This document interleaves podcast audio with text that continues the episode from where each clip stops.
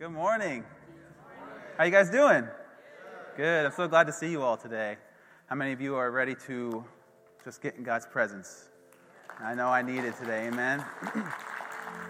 awesome. Pastor Jason and Pastor Liz, if you remember, they are ministering in Herkimer, New York. I have no idea how you spell that, but I like saying the name Herkimer. And uh, yeah, they're ministering to with uh, for a pastor friend of theirs uh, who is part of the One Focus Network. And so just uh, we'll pray for them here in a second too. But let's all stand. we have a call to worship today. I'm very excited for what the Lord wants to do and how He wants to speak to us today. And uh, we're going to read from Psalm 71. Possibly. I got it on my I got it on the phone here. All right. Here's what it says. In you, Lord, I have taken refuge. Let me never be put to shame. In your righteousness, rescue me and deliver me. Turn your ear to me and save me. Be my rock of refuge to which I can always go. Give the command to save me, for you are my rock and my fortress. Deliver me, my God, from the hand of the wicked, from the grasp of those who are evil and cruel. For you have been my hope, sovereign Lord, my confidence within my youth. From birth I have relied on you. You brought me forth from my mother's womb. I will ever praise you. Father, we praise you this morning. We worship you. Holy Spirit, we welcome you here. Jesus, we ask you to move in our midst today. Father, we thank you so much that we can gather and be with you. Lord, we also pray right now for Pastor Jason and Pastor Liz as they minister, that your Holy Spirit would rest upon them. Lord God, that the anointing would flow today as they minister to people, and that every person's ears and eyes and heart would be open and sensitive to you today. And we give you all the praise and glory. In Jesus' name, amen. All right, let's worship. Thank you, Jesus. Thank you for paying for our sins, Jesus. Thank you for paying for our sins. Thank you for dying for every single one of them. Father, we thank you so much for your Son. Thank you, Jesus, that your blood lasts forever. Thank you, Jesus. We surrender to you, Jesus. Just want to share a verse before we get the communion elements here a short passage from Hebrews 6. I really feel like the Lord today wants to just breathe uh, encouragement and hope and life into us, um, which, you know, we could say that every, every week, but um, I really feel like He wants to minister to some people's hearts who are, are maybe feeling shaken or have shaken, or maybe we're going to be coming into a season that uh, you might feel shaken. Uh, Hebrews 6, I'm going to start in verse 13. It says, When God made his promise to Abraham, since there was no one greater for him to swear by, he swore by himself, saying, I will surely bless you and give you many descendants. And so, after waiting patiently, Abraham received what was promised. People swear by someone greater than themselves, and the oath confirms what is said and puts an end to all argument. Because God wanted to make the unchanging nature of his purpose very clear to the heirs of what was promised, he confirmed it with an oath. God did this so that by two unchangeable things, in which it is impossible for God to lie, we who have fled to take hold of the hope set before us may be greatly encouraged. We have this hope as an anchor for the soul. Everybody say anchor. Firm and secure it enters the inner sanctuary behind the curtain, where our forerunner Jesus has entered on our behalf. He has become a high priest forever in the order of Melchizedek. Hallelujah. The Lord went in and died for us. And his death and his blood and his resurrection is the anchor of our souls. How many of you need an anchor? I need an anchor when we gather together, we partake of this uh, amazing communion time with the Lord, this is an anchor for us. So as we come and get the elements, just really cling to that. The Lord is my anchor today. This is my anchor. This is my hope. Jesus, all right? Uh, for those of you who might be new, the communion cups are a double cup system. Uh, so you just grab one set of cups. The bread is in the bottom cup. And for those of you that are gluten free, there is a plate in the center with gluten free uh, little piece of bread. So uh, you can come down these center aisles and then wrap your way back around or up through the center back to your seats. All right, before we eat and partake together, uh, Pastor Jason talked maybe last week or the week before. Let's examine our hearts. Let's just take a moment, close our eyes, and uh, just focus on Jesus. And if there's anything you need to repent of, take this moment to do that. To Seek his face and just uh, enter into his forgiveness. And then we'll come back and we'll take together.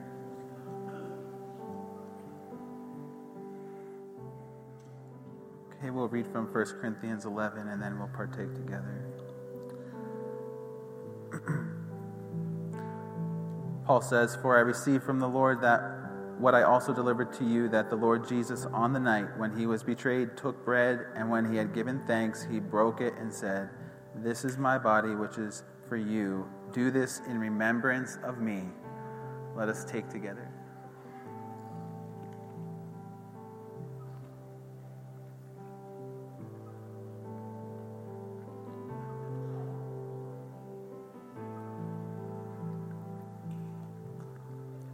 In the same way, he also took the cup after supper, saying, This cup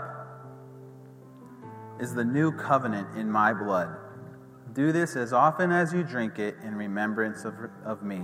For as often as you eat this bread and drink this cup, you proclaim the Lord's death until he comes. Let us drink.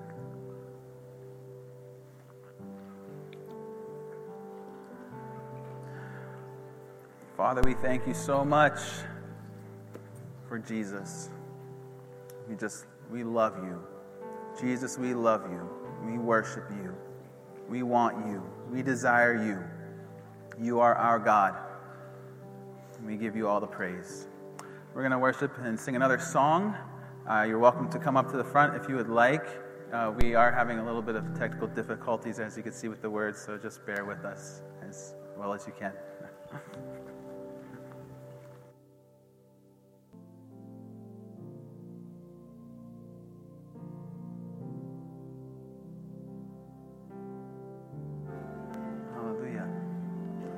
How many of you remember the scene from the Bible where Jesus is on the water, walking in the midst of a storm, and he calls Peter out? And Peter says, If it's you, tell me to come out to you. And he does. Remember that? He's the only disciple that walked on water. And he walks to Jesus. However, before he gets there, he is shaken by the winds and the rain, the thunder and the lightning. And he begins to sink. And Jesus, he cries out to Jesus, and Jesus reaches down and pulls him back up out of the water. And he stands there on the water. And it's so amazing to think about that whole story. I don't know if you've watched The Chosen, but I might spoil it for you. Sorry, it's in the Bible already, the scene. End of the last uh, season three, the last episode, they have that whole scene, and and uh, when Jesus pulls Peter up, Peter just begins to say, "Don't let me go, don't let me go, don't let me go," and he just says it over and over again to the point where I was like, "I think you said it enough," but you know what? Every day is a new day. Every day is a new challenge. Every day, another wave can come, another uh, thunder, lightning can come and shake us. And it is the love of God that we are building our life on and understanding that He wants us to call out to Him. He wants us to say, Don't let me go. Don't let me go. Hold me. Don't let me go. And so I just want to encourage us with that. He wants that. He wants us to call out to Him because he loves us. Everybody say, God loves me. Jesus loves me. Just little, open your hands like this and say, Jesus, I receive your love. Don't let me go. I receive your love. Don't let me go. You are my foundation, Jesus.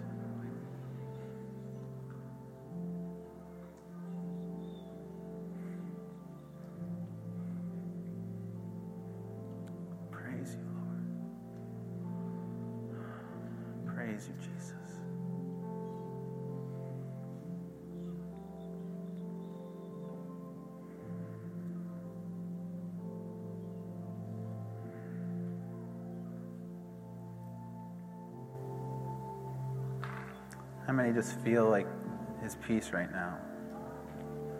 Jesus, we love you. Jesus, we love you. Jesus, we love you. Jesus, we love you. We love you, Jesus. You are God.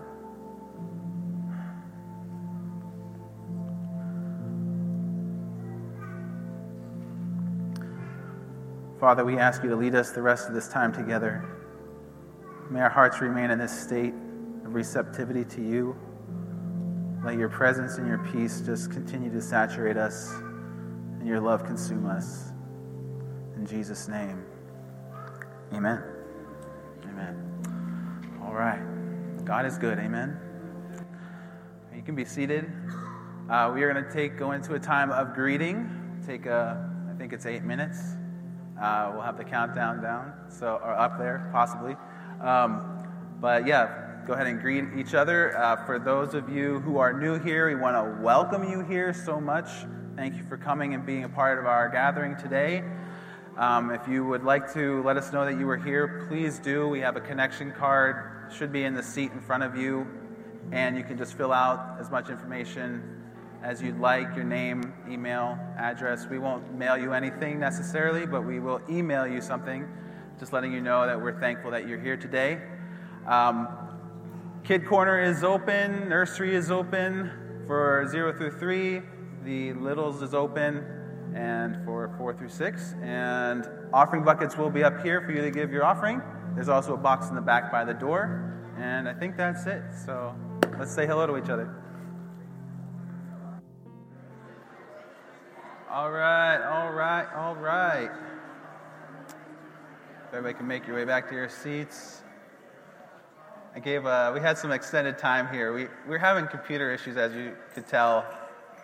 One computer decided to reboot uh, update right before we started today, and the other one decided to run very, very, very slow. So, uh, hope you enjoyed the extended greeting time. All right, so uh, a couple of announcements. Um, first, Sorry, this is super hot. Okay. A couple of announcements. Tonight is the Luciano group at 6:30 here in the sanctuary. So uh, Paul Luciano has been doing. Uh, well, this group has been going on for years and years and years, and we're gonna, he's going to continue speaking about healing. And uh, you won't want to miss it if you are in need of healing, or you just want to learn more about God's divine healing and how to live in it and how to uh, just uh, be able to help other people. Um, come here and participate in that group. You'll love it. And uh, again, 6:30 here. We have Women to Women this Saturday at 8 a.m. in the Rose Center, across across the little parking lot here. And then this Tuesday at 6 p.m. in the family room is our young adults group. Young adults is for 18 through 28. Correct? Yes, it's on the screen. Okay. 18 through 28. So um, come check that out. It's a great time. Um, Sydney, our worship leader, she uh, leads that group. Um, how many of you were able to make our last summer nights? Yeah, it was this past Friday. Uh, you know, we decided on that night that we would have uh, hot dogs, a campfire, and water games. And that Friday decided to be 66 degrees and, uh, you know, kids love water no matter what. So we still had water games, and Jenny, our kids' uh, pastor, she uh, just ran that thing so well, and it was a lot of fun. Um, this was the best year for s'mores. I think everyone had a s'more, just about, so that was great. It was a fun time. Uh, we will do this again, Lord willing, next year. And so it was a great time. So thank you all for participating and coming out, and we hope you had a, a lot of fun. So, um, okay, offering for today. I'm going to pull from Proverbs 11 24 through 25. And it says this One gives freely, yet grows all the richer. Another withholds what he should give and only suffers want. Whoever brings blessing will be enriched, and one who waters will himself be watered. And um, I just want to encourage us with that. You know, the way money and every, you know, giving and wealth works with God, he's, He himself is a giver, and He wants us to live with our hands open. And the reason, I, I, I've talked about this before, but the reason those who give freely grow richer and those who water will be watered is because when your hands are open, the Lord can give to you and you can receive, and He has a place to continue to give. But if your hands are closed, you know, you cannot receive when your hands are closed. And so just be encouraged as you give. Just know this is a promise. When you give freely, you will grow all the richer. He doesn't withhold to those who give and live their life generously. Those who water, when you see a person who's in need and they're just down and out and you just speak life into them, you know, the Lord promises that you will be watered as well. And so take heart with that. Um, I also want to thank everybody for your giving. You know, when you give, you're not just giving to nothing, you're, you're giving to the Lord in an act of obedience and surrender and love to Him.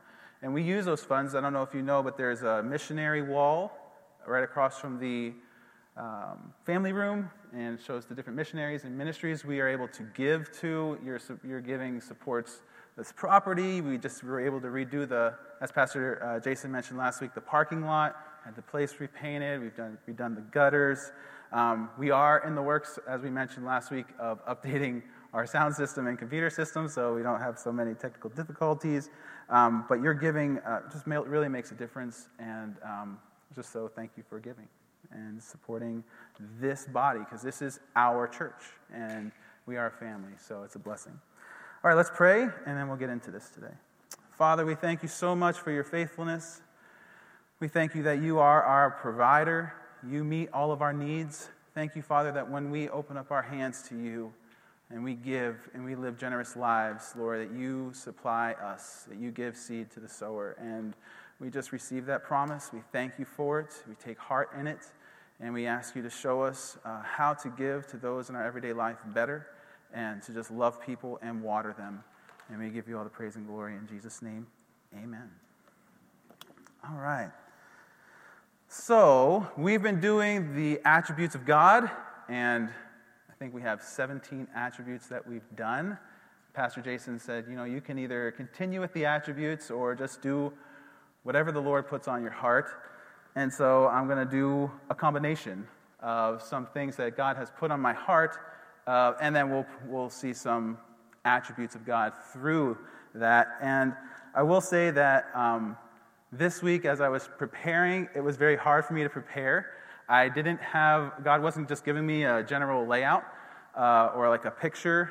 My notes were not organized, and I just kept feeling the Holy Spirit just tell me He wanted me to read the book of Ruth, which is a book that we don't probably read very often. It's a very short book, it's only four chapters. And, um, and then just to kind of flow with Him, uh, as we finish it. And I do have I do have some notes. I have verses and things, but I told Paul in the back running the computer, you know, I really don't know exactly the outline how it's going to go. So uh, if he is not able to get the verses up there or something, it's because I'm just kind of floating around here today. So what we're going to do is we're going to read Ruth. And um, I'm going to read it in the NIV, so we're going to try to have it on the screen. Uh, if you don't have your Bible, if you have your Bible, you can, you're welcome to go and open it up to Ruth. Um, it's after Judges. You can also use your phone and, um, yeah, or just listen. But we're going to read it. I'll make some little notes here and there as we go. And then, um, yeah, we'll just let the Lord speak to us today. So, guys ready? Okay. I'll do my best to read this uh, without going and clear my throat and stuff. All right. Ruth chapter 1.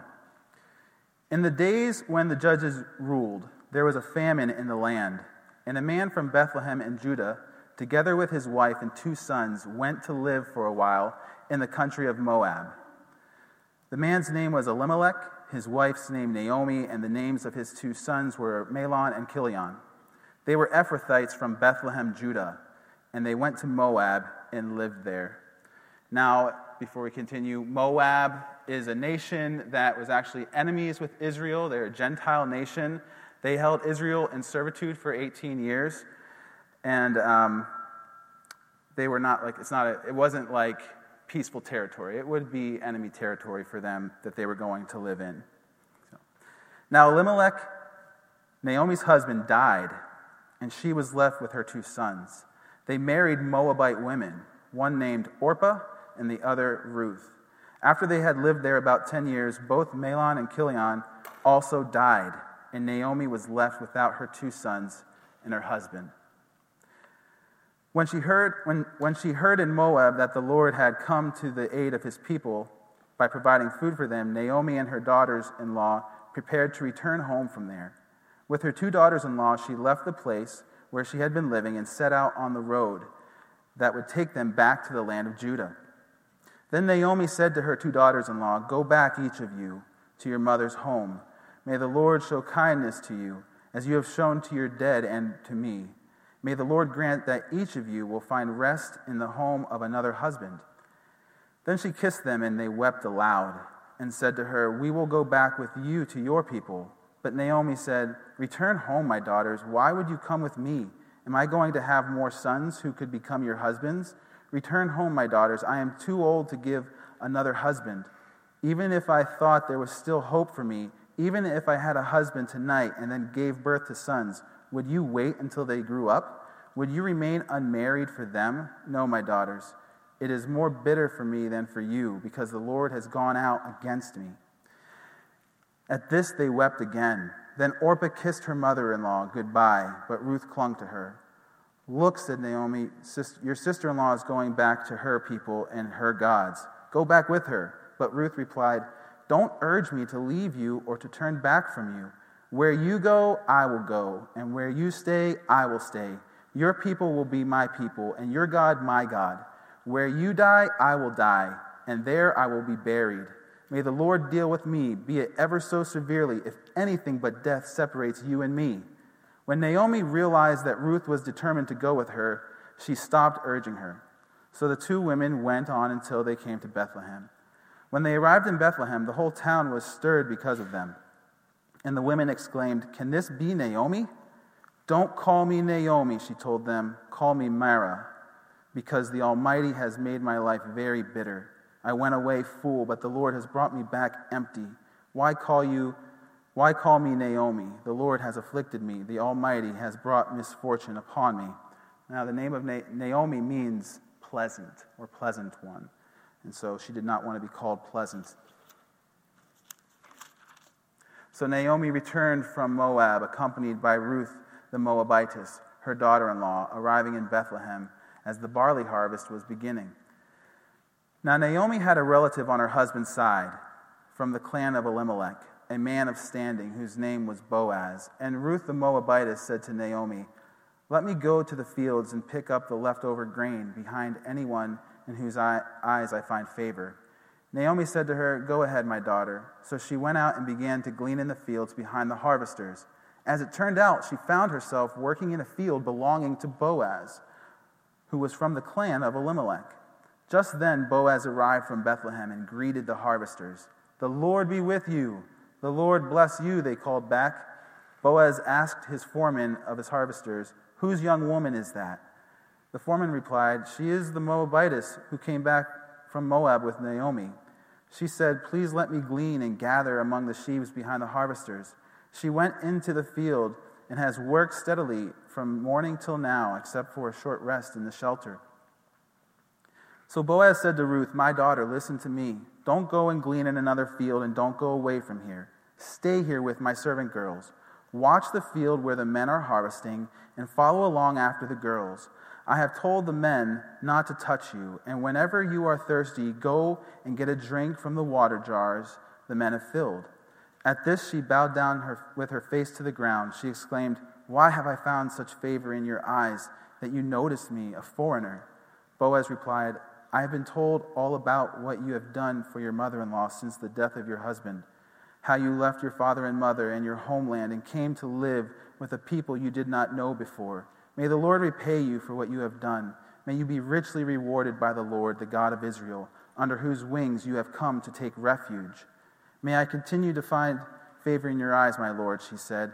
You have been a comfort and have spoken kindly to your servant, though I do not have the standing of one of your, one of your servant girls. At mealtime, Boaz said to her, Come over here, have some bread, and dip it in the wine vinegar. When she sat down with the harvesters, he offered her some roasted grain. She ate all she wanted and had some left over. As she got up to glean, Boaz gave orders to his men Even if she gathers among the sheaves, don't embarrass her. Rather, pull out some stalks for her from the bundles and leave them for her to pick up, and don't rebuke her. So Ruth gleaned in the field until evening. Then she threshed the barley she had gathered, and it amounted to about an ephah. She carried it back to town, and her mother in law saw how much she had gathered. Ruth also brought out and gave her what she had left over after she had eaten enough. Her mother in law asked her, Where did you glean today? Where did you work? Blessed be the man that, who took notice of you. Then Ruth told her mother in law about the one whose place she had been working.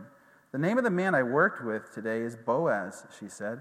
The Lord bless him, Naomi said to her daughter in law. He has not stopped showing his kindness to the living and the dead. She added, The man is our close relative. He is one of our kinsmen redeemers. I'm going to stop here for a second. Kinsmen redeemers. So some versions or translations will just say kinsmen, some will say redeemers, some will say uh, guardian redeemers. The word used there is the word kins, uh, is the word ga'al. It's a Hebrew word, and it means to redeem. To redeem. To be the next of kin. So the act of the next of kin would be to redeem someone in their family who is in need. So, for instance, the Lord set up this law in the, you know, in Exodus and Leviticus and all in Deuteronomy. You can read about it. But basically, if a family had sons and one of the sons had a wife and she uh, became a widow and did not have children, it would be up to the next brother to then take that woman under her, his wing and actually bear children with her and leave a legacy for, raise up children for his brother and leave a legacy for him. And so the act of a, the kinsman was to uh, basically uh, buy back, so to speak, repurchase, uh, to take care of the person who was in need, of this woman who was in need. So to redeem means to buy back, to get or win back, to free from what distresses or harms, to free from captivity by payment of ransom, to, ex- to extricate from or help overcome something detrimental. So the loss of a husband would be detrimental. This also protected the woman because now she was going to be, how is she going to provide for herself? In those days, it's a lot different than today, where you know, women have equality, women are able to just go and begin to live their lives and have careers and earn money. It was a lot different back then. And so this was a way for God to protect these women who lost their husbands and also continue on the name for this man who died. Also, just so you know, the brother did not have to take her back. The uh, brother did not have to take her as a kinsman redeemer. Um, and you'll, you'll see that here in a second. But just a little background. Okay.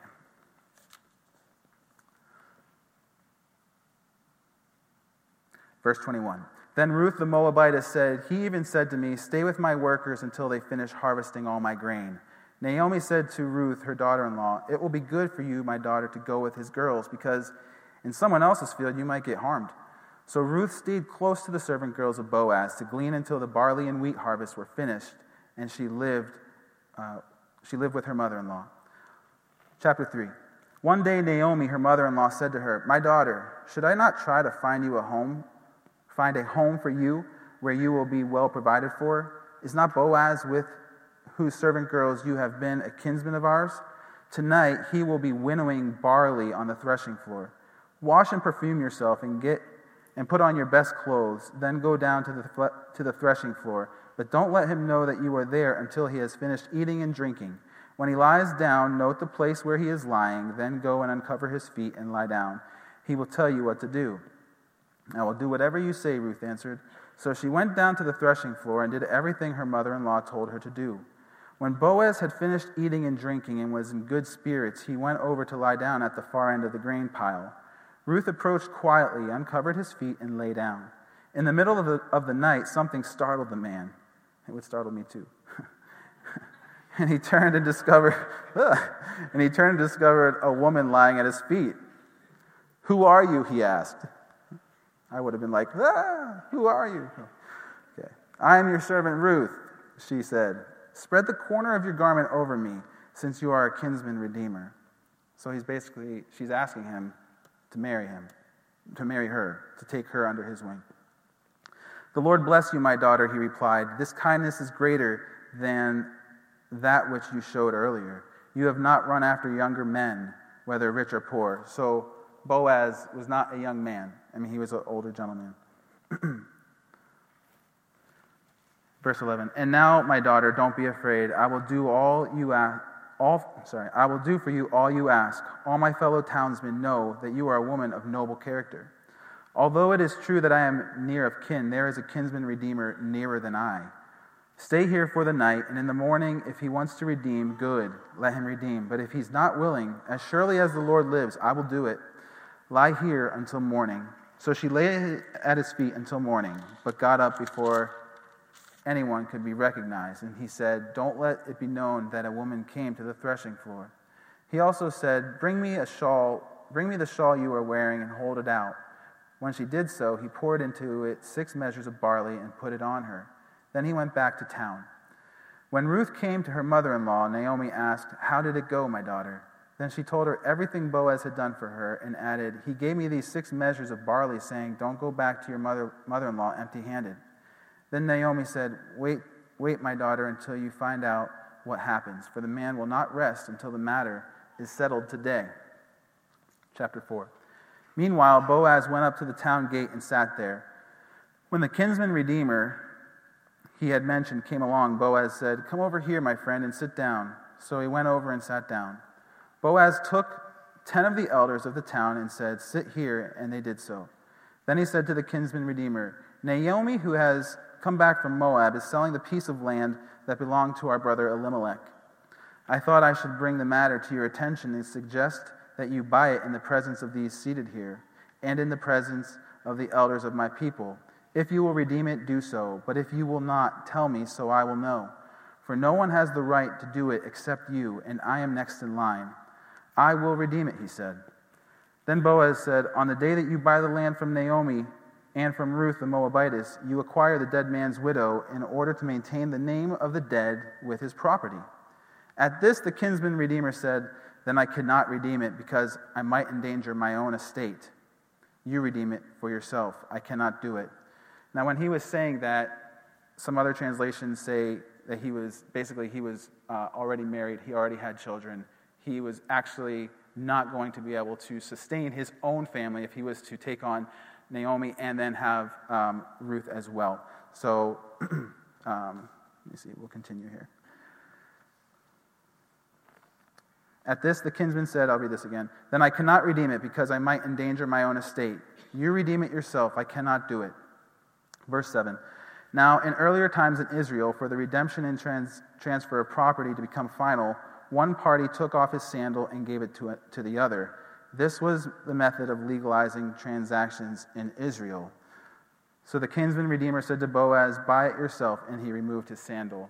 Now, this might sound, this is just a little history, but this might sound funny, like why would they take off their sandal? Well, when God put this whole um, process in order, in Deuteronomy, I'll just read this. It says, However, if a man does not want to marry his brother's wife, she shall go to the elders at the town gate and say, My husband, my husband's brother refuses to carry on his brother's name in Israel. He will not fulfill the duty of a brother in law to me. Then the elders of the town shall summon him and talk to him. If he persists in saying, I do not want to marry her, his brother's widow shall go up to him in the presence of the elders, take off one of his sandals, and spit in his face, and say, This is serious. This is what is done to the man who will not build up his brother's family line. That man's line shall be known in Israel as the family of the unsandaled. Okay, so when he's taking off his sandal, now he's not going to get spit in the face because this is actually a very cordial conversation. There's two kinsman redeemers available. This guy is just genuine. I cannot support another person in my, in my household. And so um, he doesn't get spit on. He actually takes the sandal off himself. Someone else is not taking it off of him. But that's the background to help understand that, that process. Verse 9 Then Boaz announced to the elders and all the people Today you are witnesses that I have bought from Naomi all the property of Elimelech, Kilion, and Mahlon. I have also acquired Ruth the Moabitess, Mahlon's widow, as my wife, in order to maintain the name of the dead with his property, so that his name will not disappear among his family or from the town records. Today you are witnesses. Then the elders and all those at the gate said, We are witnesses. May the Lord make the woman who is coming into your home like Rachel and Leah, who together build up the house of Israel. May you have standing in Ephrathah and be famous in Bethlehem through the offspring that the Lord gives you by this young woman. May your family be like that of Perez, who Tamar bore to Judah. So Boaz took Ruth, and she became his wife. Then he went to her, and the Lord enabled her to conceive, and she gave birth to a son. The women said to Naomi, Praise be to the Lord, who this day has not left you without a kinsman redeemer. May he become famous throughout Israel.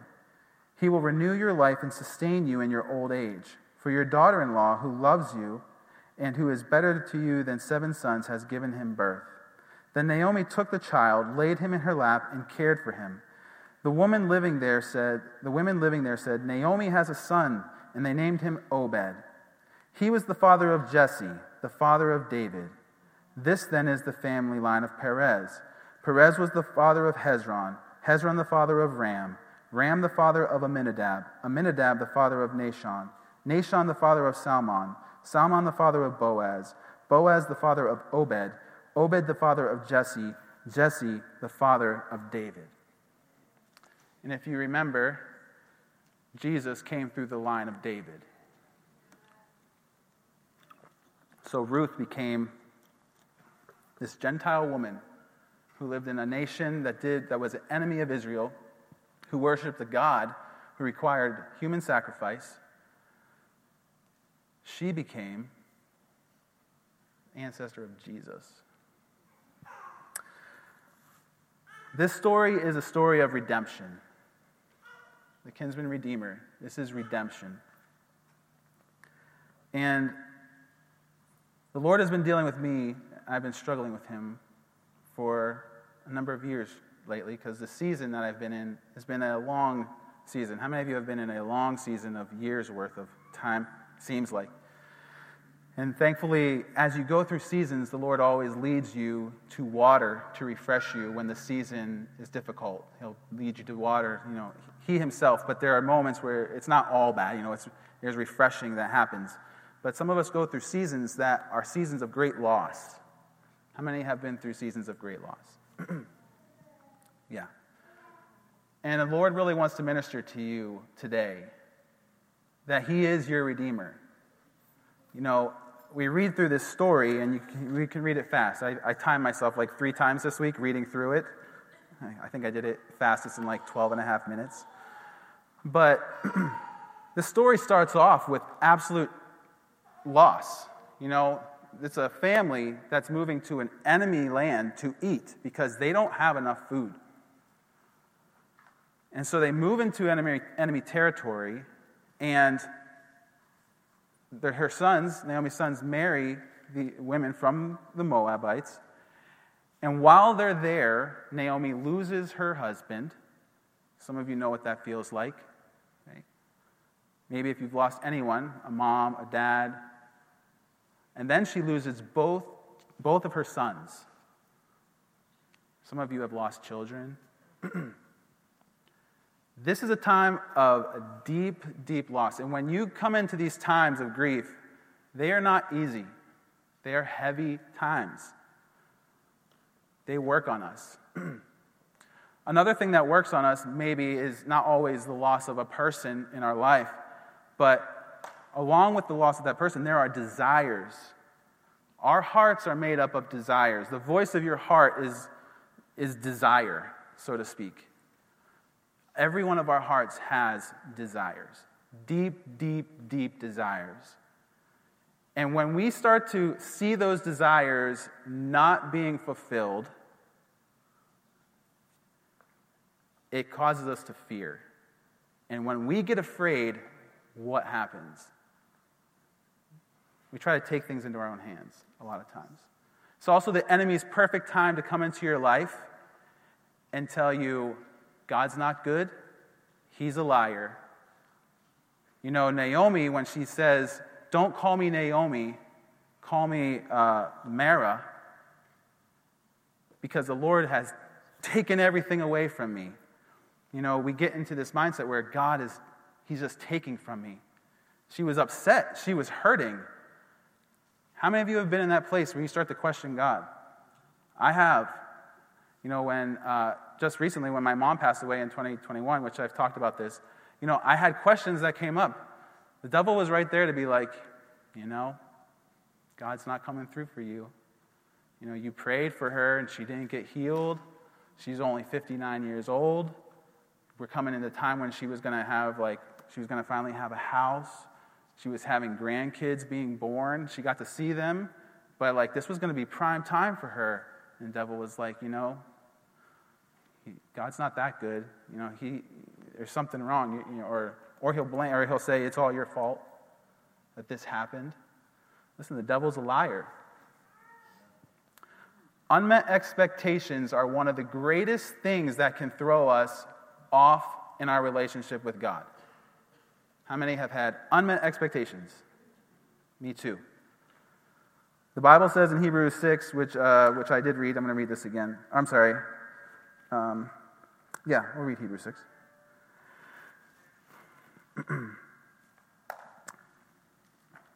it says, For God is not unjust so as to overlook your work and the love that you have shown for his name in serving the saints. This is verse 10, as you still do. And we desire each of you to know, to, sorry, each of you to show the same earnestness and to have full assurance of the hope until the end, so that you may not become sluggish. When we lose our hope, when we have those unmet expectations and they come into our lives and they cause us fear, if we don't deal with it, we will become sluggish in our faith. We will find ourselves far away from God. I'm going to read this. Uh, let me find this verse.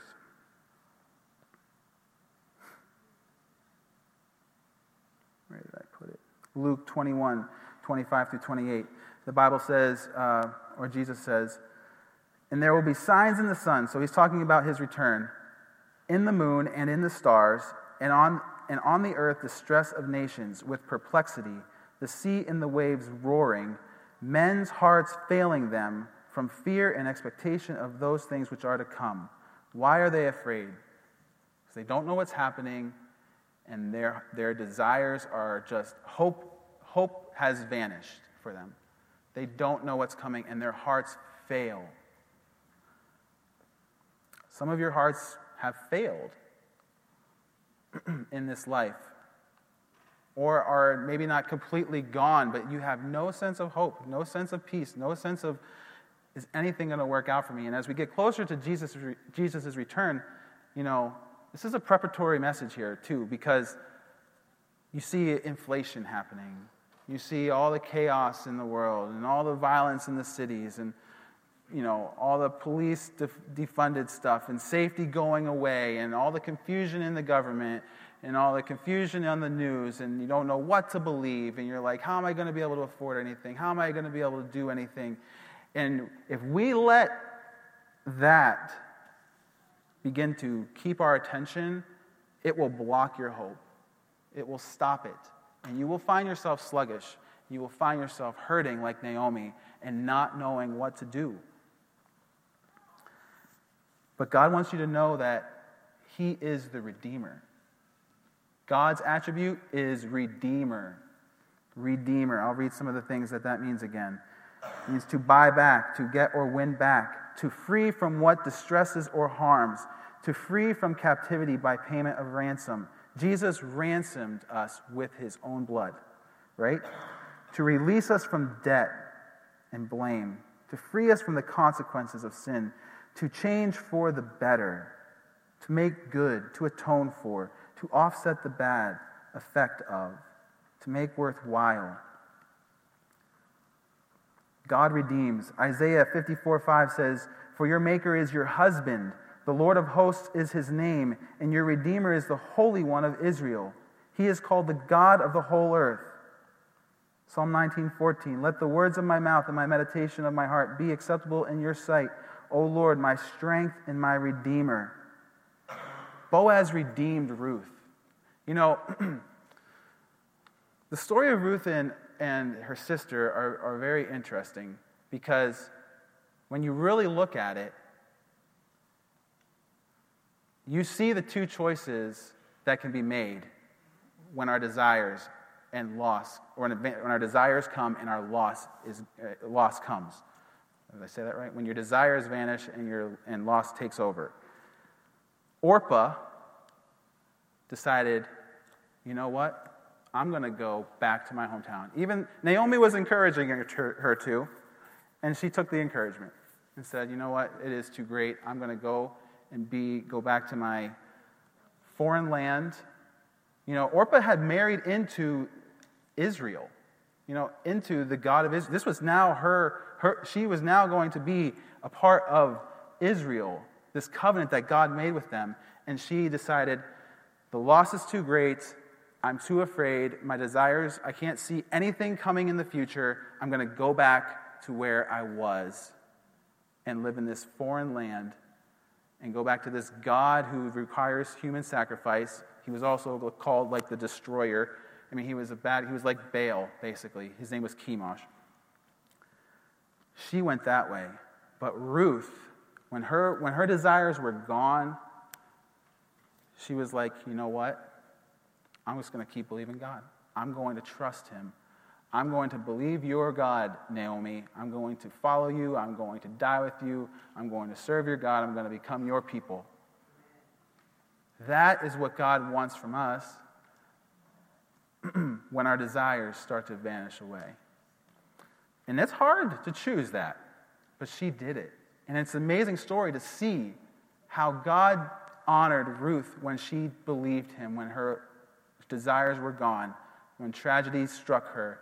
She believed God and followed him, and God made her ancestor of Jesus. I mean, this is the promise we have from our God who is the Redeemer. He can redeem anything you have lost in your life. Anything. Nothing is too hard for him. No matter what desire you have, nothing is too hard for him to fulfill. Peter asked the Lord, let me find this verse. Sorry, it's not in order, so I have to go look around here. Mark 10, 28 and 30. Peter began to say to Jesus, See, we have left everything and followed you. Jesus said, Truly I say to you, there is no one who has left house, or brothers, or sisters, or mother, or father, or children, or lands for my sake and for the gospel, who will not receive a hundredfold now in this time houses and brothers, and sisters, and mothers, and children, and lands with persecutions and in the age to come, eternal life. God can bring back and restore and redeem you without restraint, without limitation. He can take care of everything that you desire. Your desires matter to God, and He wants to fulfill them. But we also have to stay steady and keep our eyes on Jesus, the anchor of our soul. Don't let him leave your view. I've let him leave my view, and it doesn't feel good. We have all been there, yes? Yes. So the Lord wants you to know He is your Redeemer. What He did for Ruth, He can do for you. I mean, sorry, if you're a man, you're not going to have a baby. And, uh, but He brought us all into the line of the Messiah now. Jesus is our elder brother, the Bible says. we belong to Him.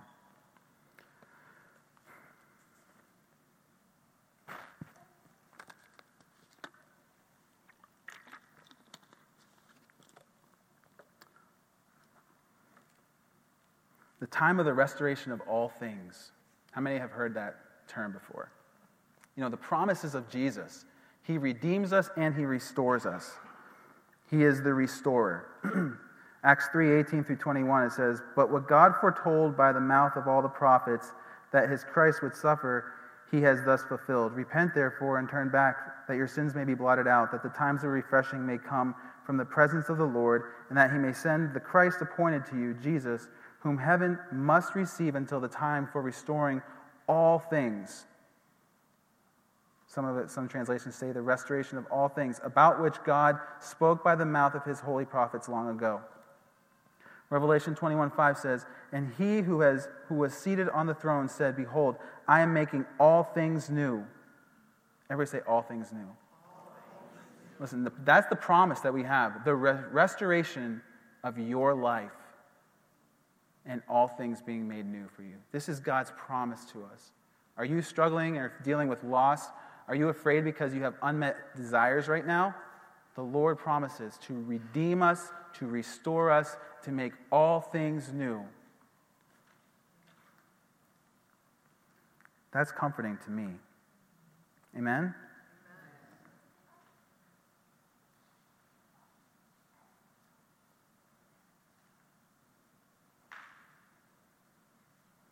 God cares about you.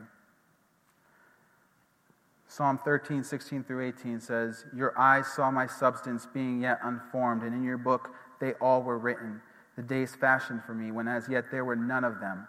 How precious also are your thoughts to me, O God. How great is the sum of them. If I should count them, they would be more in number than the sand. When I awake, I am still with you. I recently went to the beach and sat down and I grabbed some sand. And I just put as many pieces as I could put on my fingertip. And I tried to count them a little bit. And I was like, that's a lot of sand. I can't count that. I can't even count that many grains on my finger. There's a lot of sand in the world. His thoughts for you are infinite. You'll never be able to count them. He cares for you that much. Psalm um, Psalm 13, I'm sorry, was it 1 Peter 5, 6, and 7. Humble yourselves, therefore, under God's mighty hand, that he may lift you up. Cast your anxiety on him because he cares for you. Anxiety comes from desires that are not being fulfilled, desires that have vanished. You're afraid something's not going to work out for you. You're afraid something's going to happen to you. Your safety is going to be gone. You're going to lose something. That is anxiety. The Lord says, Cast your anxiety on me because I care for you. He cares for you. If you are anxious right now, He cares for you. If you have lost something, He wants to redeem it in your life. He wants to restore your, your heart and your mind and, and your possessions. He wants to restore you completely and whole. Matthew 11, 28 through 30. Come to me, all you who are weary and burdened, and I will give you rest. Take my yoke upon you and learn from me, for I am gentle and humble in heart, and you will find rest for your souls. For my yoke is easy and my burden is light. You know, the whole idea of the yoke, I looked it up because I'm like, who really knows what a yoke is other than from an egg, you know? But basically, you know, they use it on oxen, but the better illustration for me was if you have a balance, you know, and it's got the, the weight here, and his yoke is easy. So, in a lot of faiths that aren't our God, you know, all the weight is on you. And you're way down here while this God is up here. But his yoke is light. All the weight is on Jesus, and he lifts us up. Isn't that amazing? His yoke is easy for you, for us, for me. God wants to, He cares for you. He wants to redeem you. and He wants to restore you. So I really just feel the Lord wanting to challenge us with this story of Ruth. You know, this story is for today. There is so much loss in our lives. There is so much unmet expectation and fear that can come and grip us. But the Lord, like He took care of Ruth, He will take care of you. He will provide for you. He will redeem you. He will restore you. He will comfort you. Be like Ruth. I want to be like Ruth. I want to say, Your God, you know, she said, Your God is my God. I'm not going back. There's nothing there. When Jesus asked the disciples, Will you leave me as well? Because Jesus was talking about his body being, you know, the, eating it and drinking his blood. And, and they're like, Where else are we going to go? You hold the words of life. He's basically, Peter's like, You basically, we know you're the Messiah. What, what are we going else are we going to do? Don't go to anything else. Let's turn to Jesus and let him redeem us. All right? So I do want to take a moment in prayer here. And uh, just close your eyes. and with your eyes closed, think about, you know, what you've been struggling with. You know, uh, is it loss of a loved one? You're still grieving? Listen, grieving process takes time. I'm still grieving my mom. Um, and so it just it takes time. It's been a few years. But what have you lost that has just been aching in you? What is the unmet expectation, the unmet desire right now in your life that you really are just struggling with? You know, for me, uh, one of the probably, if I was to ask myself, what is the, the biggest desire that the enemy always tries to toy with and say, you're not going to be able to get it fulfilled?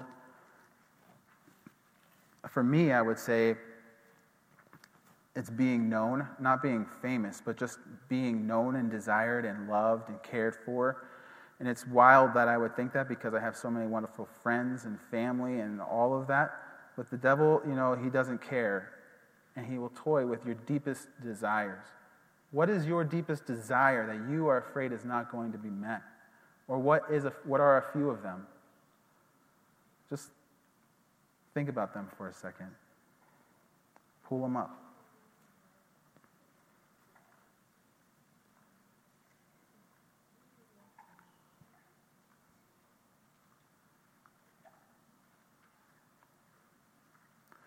Those desires matter to God. He cares about them. He cares about your heart.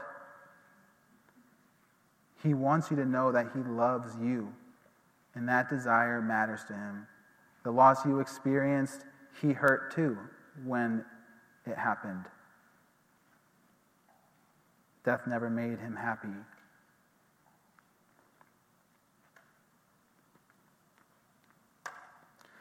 He has peace for you today. He has restored joy for you today. He has new children for you today.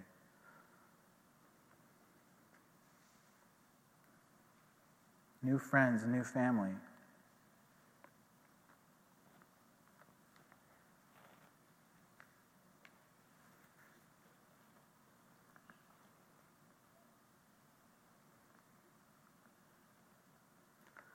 Whatever your desire is right now that seems so hopeless,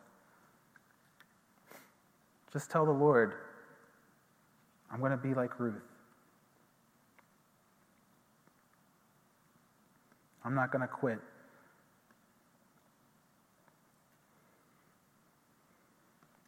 I know you're not a liar, Jesus.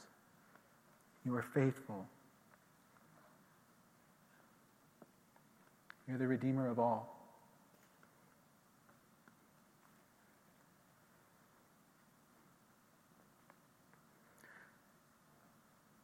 Even though we can't see it, Father, we believe you. You are our hope. You are our God. You are faithful. You are good. You're not a liar.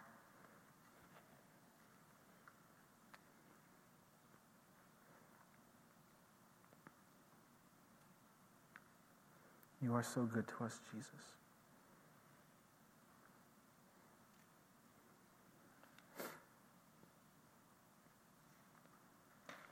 If what's being said is ministering to you, just raise your hand. okay, I see your hand.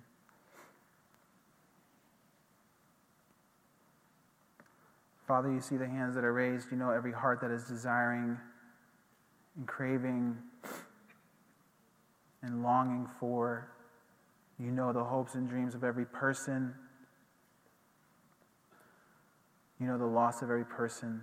Father, I ask you right now to just comfort their hearts and minds. Holy Spirit, I ask your peace to just consume them. Restore their hope like you did for Naomi when she saw that her daughter in law was going to be married and brought forth a son. And you restored Naomi too. You gave her a kinsman redeemer who would also be in the line of Jesus. Restore their hope today, Father. Bring light to their heart. Take away their anxieties. Father, I pray for all of us that our hope would be anchored in Jesus, that we would let you minister to our hearts and hold us steady. Because we know, Father, that no matter what, even if we don't see what we desire come to pass on this earth, Lord in heaven, you restore all things, you make all things new. Our desires will be met in some way because you are all powerful and you are good. You say that those who dwell at your right hand, Lord, will experience your pleasures forevermore. Jesus, we take hold of that. And we release all the fear and worry. And we put our hope in you, Jesus, our kinsman redeemer, our restorer, the one who cares, the one who is truthful. And we rely on you. We love you, Jesus. In Jesus' name, amen. If you would like prayer today for anything regarding loss, fear, worry, desires that are being unmet, please feel free to come up here and we will pray for you. I don't know if Paul, if you could come up, and Maureen, and, and yourself as well, come on up and um, we'll pray for you. But go forth today knowing that the Lord is your Redeemer. He has hope for you. Amen? He has peace for you. And I want to encourage you do not stop desiring, do not stop dreaming. Believe God for big things in your life because in the midst of this dark world, it is those of us who have the desire, who are steady in hope that people will look to. And they'll say, How are you still able to desire? How are you still able to have peace? How are you still able to have hope? And we'll say, Because of our Redeemer, Jesus. Amen? So, all right, next week I think we're going to start a new message and our new series. And so come back and it will be a great time. All right, love you guys.